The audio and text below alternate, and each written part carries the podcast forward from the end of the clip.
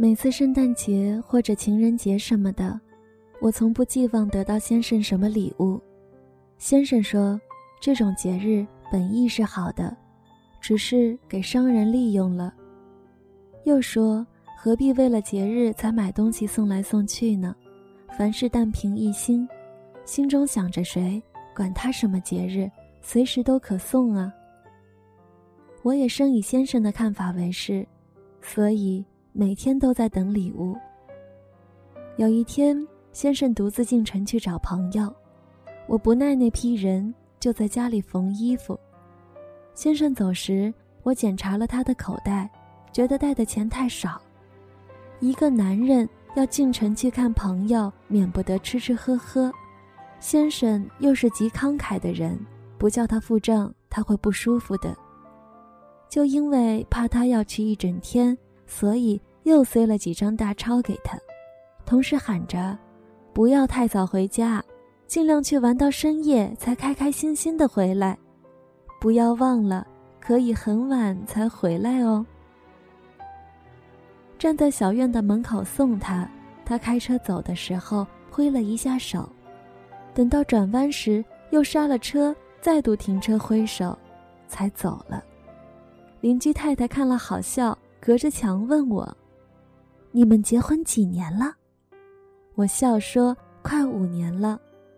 那个太太一直笑，又问，去哪里？我说，去城里找朋友。邻居大笑起来，说我怎么还站在门口送，生离死别似的。我也讲不出什么道理，哗一下红了脸。没想到才去了2个多钟头吧，才下午1点多钟呢，先生回来了。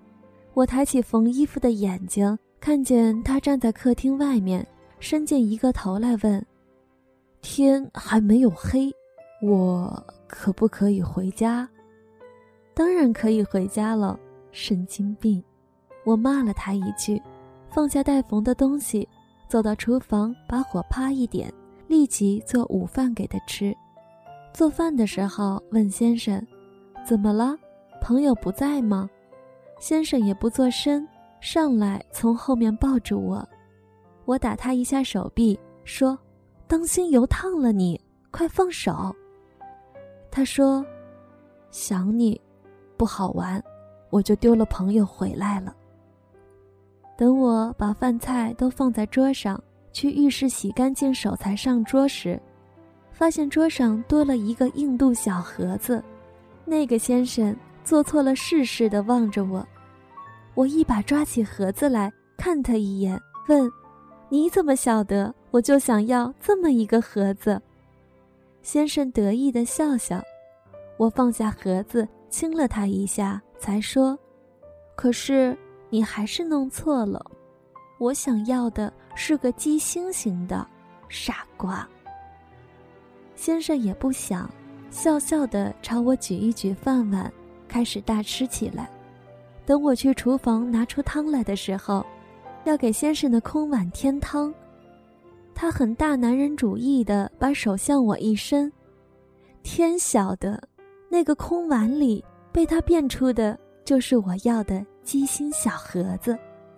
这一回轮到我拿了汤勺，满屋子追他，叫着，骗子，骗子，你到底买了几个小盒子？快给我招出来！8年就这么过去了，说起当年事，依旧泪如倾。